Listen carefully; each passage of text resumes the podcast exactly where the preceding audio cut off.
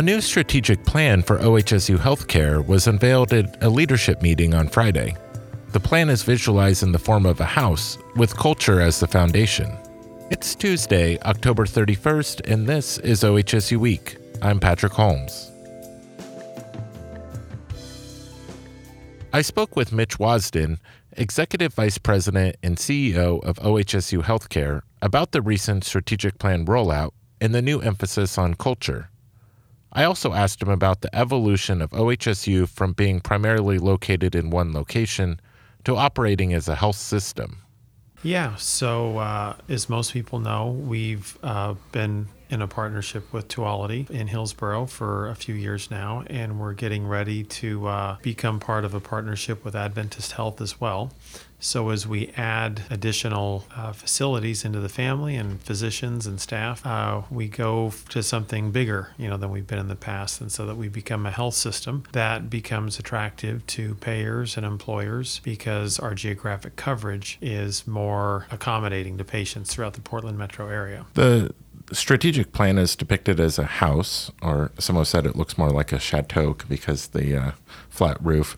Uh, can you walk me through it? What does the roof represent? Yeah, so the uh, the roof represents all of our mission, vision, and values, and essentially this idea that patients are our purpose. And then as you come below the roof line, you've got our goals and uh, our goals are around four areas, which are uh, important areas for us right now, and that's our people, uh, access, value, and academics. And uh, and we picked a lot of those areas because uh, we hadn't had people as a pillar in some of the old uh, OPEX houses, and so we thought that would be very very important to add.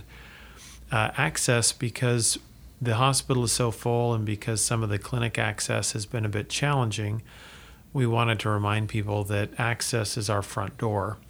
And it doesn't matter how good you are, if people can't get in to see you, uh, then that's a problem.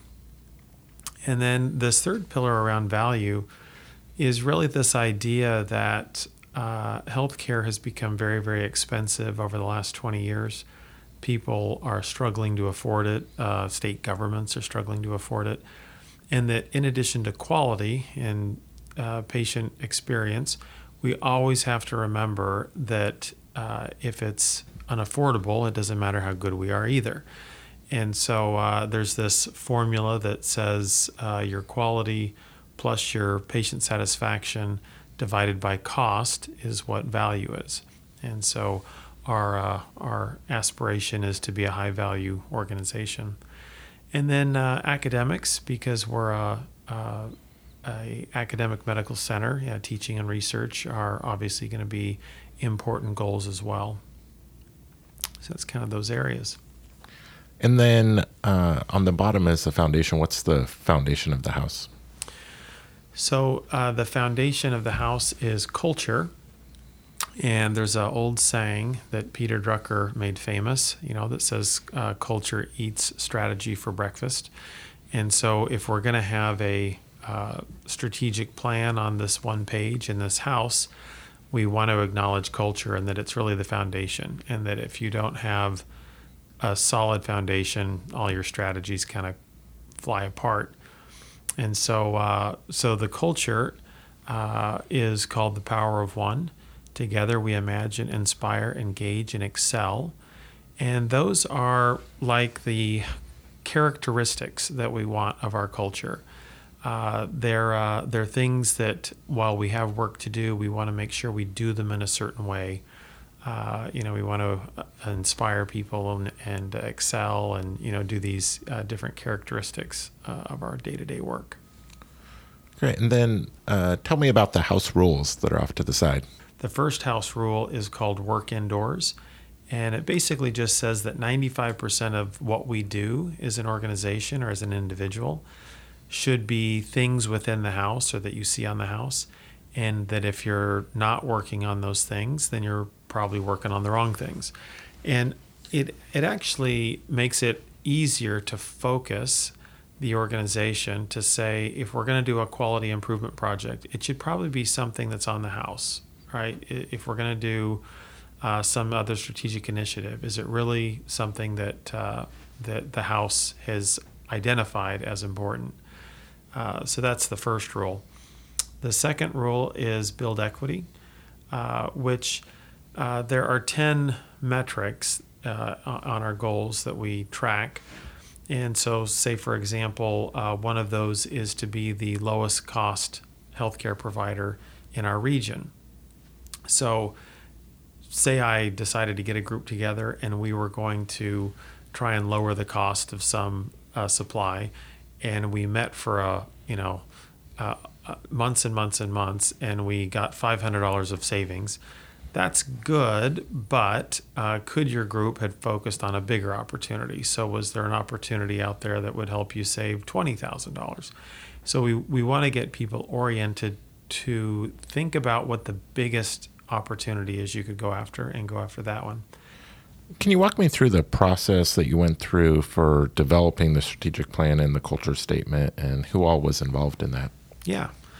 So uh, it was uh, really important that we had a lot of input on this. And so, as some employees might remember, a few months ago, we sent out a survey to all, uh, all 10,000 employees that asked them, you know, what are the important things that we should focus on?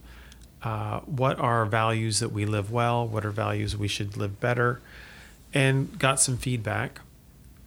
We took all that data to a, a leadership retreat where we had 200 people there and we broke them up into five groups and we had them work on you know what should our culture statement be what should we focus on what should our metrics be and we kept refining it we took it back to a lot of other uh, leadership meetings uh, the uh, opp board meetings the clinical chairs meeting the some administrative meetings and uh, and finally you know refined it down to this one pager and uh, and that's what we launched this last Friday. So let's get back to the culture piece because uh, I know that's really important to you, and I think it's probably the most interesting kind of new addition to our strategic plan. Uh, there's two behaviors associated with each of the four principles within the, the culture statement. Why do you think it's important to define these behaviors and really our culture in this way? So, uh, without prescriptive behaviors, people may have different interpretations of what these uh, characteristics mean. So, you know, to one person, uh, imagine could mean, you know, something completely different than to another person. So, uh, having two behaviors, it makes it a little bit easier to know what we're going for. So, with imagine, we've got this idea that uh, we want people to feel free to invent the future and to simplify complexity. So, part of the problem in healthcare is it's highly regulated, it's very costly, it's very complex. When uh, patients call, you know, for appointments, we could have hundreds of appointment types, and you know, our our bills that we send out are very difficult to understand, and that's true in all of healthcare. And so, it's this idea of how do we reinvent or how do we invent the future, and just simplify it, you know, for for people. Um, around Inspire uh, is this idea that uh, we always want to be lifting others and we want people to connect to the mission. So, a lot of times at work, we can get really worn out. Uh, you can get a little, uh, you can become a little self, you know, uh, focused a bit if you're uh, having a tough day at work. And taking a little bit of time to connect to the mission and remember why you're here, that we're here for the patient, and that's that's the most important thing uh, is kind of a way that you can inspire uh, others and yourself uh, by keeping it about the mission. And then engage, we've got this idea of the 10 5 rule and assume positive intent.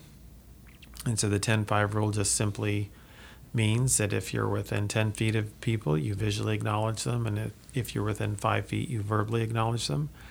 And this is a big place, lots of people it's very easy to feel institutional and impersonal. And so, just so long as when we're walking down the halls, we're looking up, not looking at our phones, but we're looking for people looking back.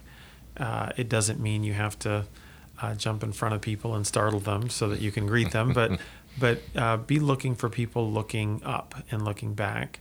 Uh, a lot of times you'll find people who are lost or because you're just paying attention uh, to the people in the building, and that's important. Uh, the idea around assume positive intent is uh, it's very, you know, uh, uh, common to sometimes assume the worst, and so this is you know just hitting the pause button and trying to assume the best about people. And then our last behavior is excel uh, which is uh, having a say do ratio of one to one, which means we do what we say we're going to do. So if we say we're going to get a result or we're going to you know hit our budgets or get a certain quality uh, metric, that we do that. And then uh, reaching higher is the uh, last Excel behavior, and it's kind of this idea that we're never you know satisfied or resting on our laurels. you know if we if we uh, came in number 12 in the Vizient ranking, well, how do we become top 10? You know, how do we always push ourselves to be better so that we never get complacent?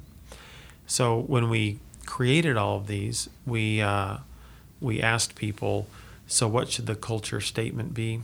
Uh, and at the retreat, a lot of people said, well, it should be about the collective, it should be about the group, and but it should be personal. And you know, there's a lot of different ideas around it. And so that's where this idea of the power of one came from is it has three meanings. And the first meaning is the power of the individual. Uh, we have a group of very diverse uh, employees with uh, different backgrounds, different perspectives, and we always want to acknowledge, you know, the individual uh, and their ability to do great things, just uh, even by themselves. But then the second meaning is this power of uh, having uh, one mission. You know that uh, that we combine our our teaching, research, and clinical care, and coming together as one uh, entity to do those three things well. And then the last is really the idea about just aspiring to always be number one. So, uh, as an organization, so you've seen our recent ad campaigns around town that says you know the number one hospital in the number one place to live and a lot of people in town you know don't really know that we're uh, ranked uh, by U.S. News and others as having you know the best uh, clinical programs, and uh, you know we need to let people know that be that are making choices about which health plans they sign up for, uh, or where to go and get their care.